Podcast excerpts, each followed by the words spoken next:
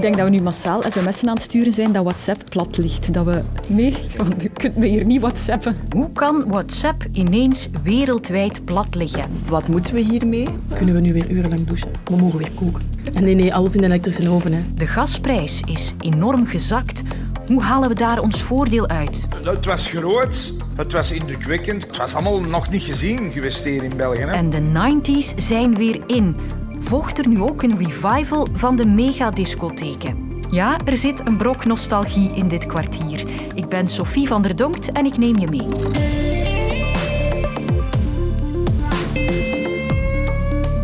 Een aantal mensen hebben vandaag problemen gehad met het verzenden van berichten via WhatsApp. We hebben het probleem opgelost en bieden onze excuses aan voor het ongemak.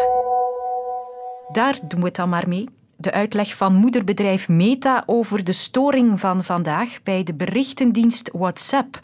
Anderhalf uur ongeveer hebben de problemen geduurd. Niet alleen hier in België, maar zo'n beetje overal. Now, the popular messaging app WhatsApp has stopped working for many users the world's across most the globe. popular messenger app seems to be down as users worldwide report they cannot send.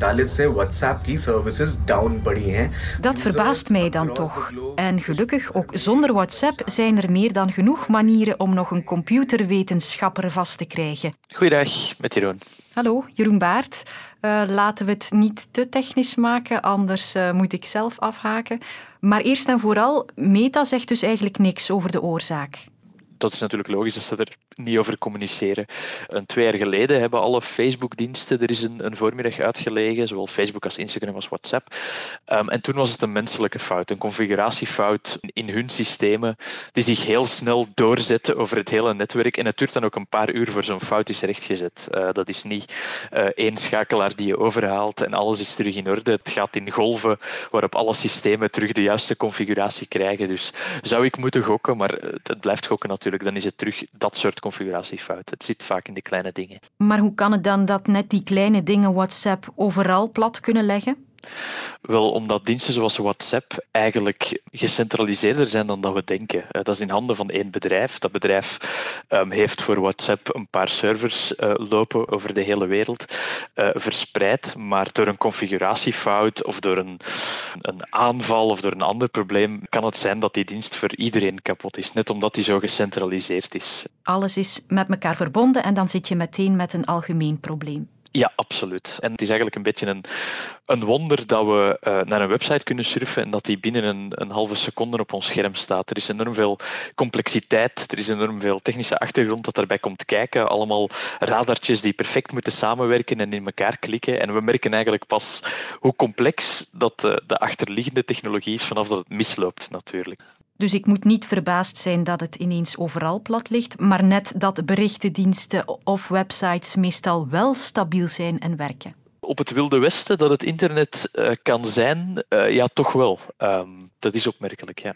Nu, WhatsApp gebruiken we met eh, velen. Het is gemakkelijk, het kost niks. Dat maakt ons wel rap afhankelijk van die diensten. Absoluut. Te afhankelijk? Ehm, ja, ik denk het wel. Zeker op momenten zoals deze. Ik denk dat het, dat het de moeite is om eens naar andere diensten te kijken. Eh, Signal is een van de voorbeelden daarvan. Dat is een onafhankelijk project waar dat de nadruk heel erg hard op privacy ligt. Zij hebben nul informatie van je. eh, ze sturen alleen de berichten door. Die zijn end-to-end eh, geëncrypteerd. Dus enkel verzender en ontvanger kan lezen wat er in die berichten staat. Dus dat is zeker een, een volwaardig alternatief. Dus dan toch overwegen om niet alleen WhatsApp te gebruiken. Wel, we hebben allemaal telefoons nu die meer dan één eh, applicatie aankunnen. Het is heus niet zo'n eh, gigantisch probleem om twee berichten-apps geïnstalleerd te hebben en die in een map te steken op je telefoon. En ja, als je met persoon A wilt babbelen, gebruik je app A. Als je met persoon B wilt babbelen, gebruik je app B. Dat is eigenlijk niet zo'n groot probleem. Er was ook een periode voor WhatsApp toen de helft van de mensen met wie je communiceerde nog sms gebruikte en de andere helft op WhatsApp zat. Dus het is helemaal niet zo moeilijk of onoverkomelijk om een andere app te gebruiken. Kom erbij, Steven. Dag Sophie. Beetje stiller, Katrien. Ik eh, heb er een papier bij genomen van de gasprijzen. En eh, daarop zie ik een heel duidelijke piek eind augustus, gevolgd door een heel steil dal. En daar zitten we nu in. Goed nieuws, denk ik dan. De gasprijs daalt. Even kijken hoe het juist zit. Steven Rombout van onze economische redactie. Op dit papier is het wel heel goed zichtbaar. Gas is goedkoop op dit moment. Hoe zijn we hier aanbeland? Wel, eind augustus uh, beleefden we een piek van ruim 340 euro per megawattuur. En uh, ja, dan is die gisteren eigenlijk rond de middag is die gedaald rond 100 euro. Dat is eigenlijk geleden van half juni, dus toch al enkele, enkele maanden geleden. En vooral die, die enorme piek, ja, heel snel van 346 naar uh, onder de 100, dat is eigenlijk op enkele weken tijd gebeurd. Dus dat is heel straf. En hoe komt dat? Wel, dat komt vooral nu omdat de omstandigheden heel goed meezitten. Um, we beleven nu heel zachte temperatuur, hè. dat merken we allemaal. Die verwarming thuis die kan weer even uit. Um, er wordt deze week ook heel veel wind uh, verwacht, hè, waardoor we ja, de windturbines op volle kracht kunnen draaien. En ook, ja, we hebben dan minder gascentrales nodig om stroom op te wekken. Door het goede weer is er ook nog heel veel zon en uh, brengen de zonnepanelen ook heel veel op. En aan de andere kant is het ook zo dat uh, ja, de gasvoorraden goed gevuld zijn. Dat wisten we al, dat is de voorbije maanden gebeurd. Die zijn eigenlijk uh, heel goed gevuld in Europa. Met andere woorden, je hoort het, er is eigenlijk heel veel aanbod en op dit moment weinig vraag. En ja, de wet van vraag en aanbod die zegt dan één ding, dat is dat de prijs daalt en dat is wat er eigenlijk nu gebeurt.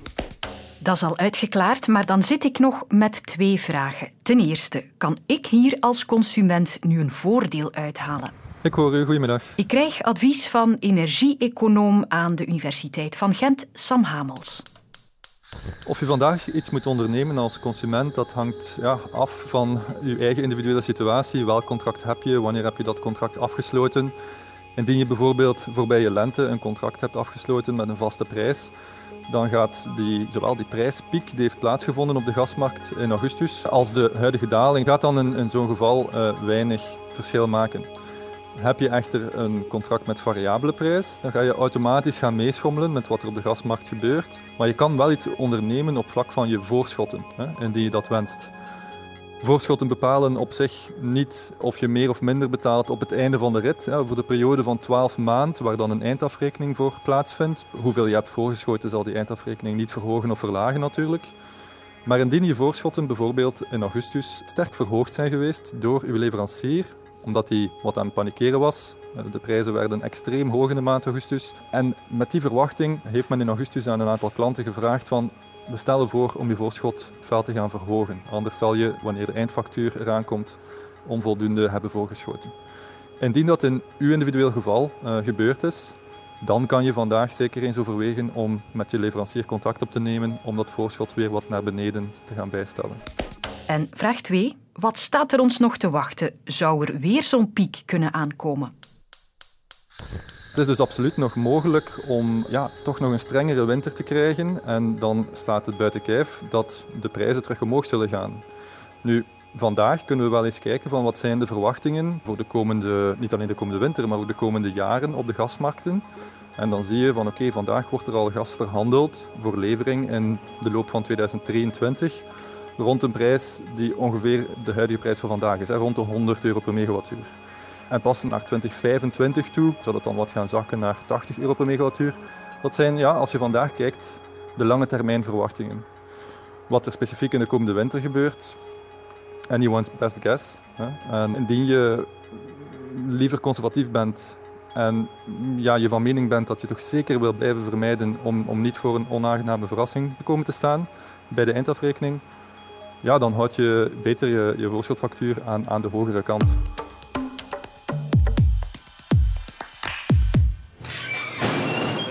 Vanmiddag ben ik met mijn podcastcollega's toch even naar buiten geglipt voor die gedeeltelijke zonsverduistering. En we vonden een deur die we eigenlijk niet mogen opendoen naar het platte dak op de elfde verdieping hier. Wel nog één probleem. Niemand van ons had een eclipsebril bij. Heb jij het gezien? Ja. Mag ik een brilletje eens gebruiken? Oh, dank u. Ik heb een brilletje. Ik zie gewoon zwart. Probeer jij eens. We zijn hem niet verkeerd aan het dragen, toch zo? Nee. Heb je het gezien? Nee, ik zie er niks maar door. Ik kijk, wacht, het is aan het is aan het komen. Is. Ja. Het komt. Ja, ik zie ze. Oh, cool, hè? Echt wel cool. Ik geef daarop door, want het is echt heel cool. Ja, brilletje lenen. Ene snap eruit. Ah, mooi. Het is echt gewoon zo een, een koekje waar iemand één hapje heeft uitgenomen. Merci hè, voor het brilletje. Het was toch mooi om te zien. En een volledige zonsverduistering gaan jij en ik zeker niet meer meemaken, want dat is voor 2142. Voor de vorige moeten we al terug naar de zomer van 99. Toen gingen we in grote drommen naar Virton, waar die zonsverduistering toen het beste te zien was in ons land. We zijn verleden week al begonnen om de mensen te verwittigen dat iedereen eigenlijk naar dezelfde kleine plek in België of naar Frankrijk zou willen komen. In elk geval, de temperatuur koelt af en het wordt hier heel wat donkerder. Dat merkt u in Vlaanderen waarschijnlijk ook. En laten we nog maar een keer blijven hangen in die jaren 90, want vanavond gaat deze in première. Ons moeke zei altijd... Als je niet wilt dat de mensen op je neerkijken, hè, dan moet je zorgen dat ze naar je opkijken. Een bioscoopfilm over de Zillion, de legendarische Antwerpse discotheek die eind jaren 90 de toon zette in het nachtleven. Jonas Vermeulen en Matteo Simoni spelen de sleutelfiguren in dat hele verhaal. De veelbesproken uitbater Frank Verstraeten en zijn rechterhand, pornokoning Dennis Black Magic. Hij is niet in de media niet, niet als de meest sympathieke persoon of zo altijd uh, overgekomen. En om rond zo'n personage eigenlijk een film te bouwen, dat is een uitdaging. Omdat als kijker wilde wel mee kunnen gaan in iemand zijn verhaal. We moeten echt opletten, er is een grens, we mogen daar niet over gaan. Want die kleren, die, die zwarte kleren, dat ringbaardje, die sigaret, dat blauwe brilletje, dat is al vrij groot. Dus het was de kunst om daar wat tegenin te spelen, maar tegelijkertijd zijn schwung niet te verliezen. Hopelijk hebben we dat, hebben we dat goed gedaan. Het was de tijd van de megadancings langs de Vlaamse steenwegen, de house-tempels waar alles een pil geslikt werd, de buffalo-schoenen en de tijgerprins. Ik heb dat zelf van horen zeggen, want het was niet mijn ding, maar ik vond een collega die met weemoed terugkijkt. Nu lijkt dat allemaal marginaal, maar in die periode was dat echt wel hip. Dat was gewoon toen dolle pret. Hè? Dat was allemaal de nieuwste muziek. Heel vaak muziek dat dan niet meteen op de radio te horen was, maar dat dan eigenlijk een hit werd in de discotheek zelf. En dan ging je in crop top tijgerprint versie daar naartoe. Nu lijkt dat allemaal ver verleden en wordt er wat marginaal over gedaan. Maar toen was dat gewoon doodnormaal. Je had toen gewoon twee groepen. De discotheekhangers en gewoon de vijfgangers. Maar dat was een zalige tijd. De Cherry Moon, de Boccaccio, de Illusion. Hoe komt het dat die grote danstempels verdwenen zijn? En komt die glorietijd ooit nog terug? Ik heb een kenner nodig, een ervaringsdeskundige uit die tijd die me het hele verhaal kan vertellen. Ik heb heel veel meegemaakt in die tijd. En ja, weet je, ik heb heel, heel veel clubs in de jaren 90 mee groot gemaakt. Yves de Ruiter, DJ en producer die de housemuziek en de discotheekscene in België mee op de kaart zetten. Begin jaren 90, eind jaren 80 ben ik overgeschakeld van commerciële muziek naar house. Hè, een keuze dat ik gemaakt had. En dan ja, natuurlijk uh, met de tijd, uh, in de jaren 90 zijn er meer en meer clubs beginnen overschakelen naar housemuziek. Die megatempels, zoals ik ze noemden. Boccaccio in Distelbergen en uh, in La Rocca, hè, in Lier. En dan ja, met de Zillion, dan is onze zotte Frank met iets naar boven gekomen. Ja, dat iedereen natuurlijk van verstand stond, hè, wat er gebeurde daar in Antwerpen. Het was groot, het was indrukwekkend. Ik zal zeggen, ook met vuurwerk, wat is er allemaal. Die dansers in die, wat is dat daar, in die bokalen glazen, gevuld met water.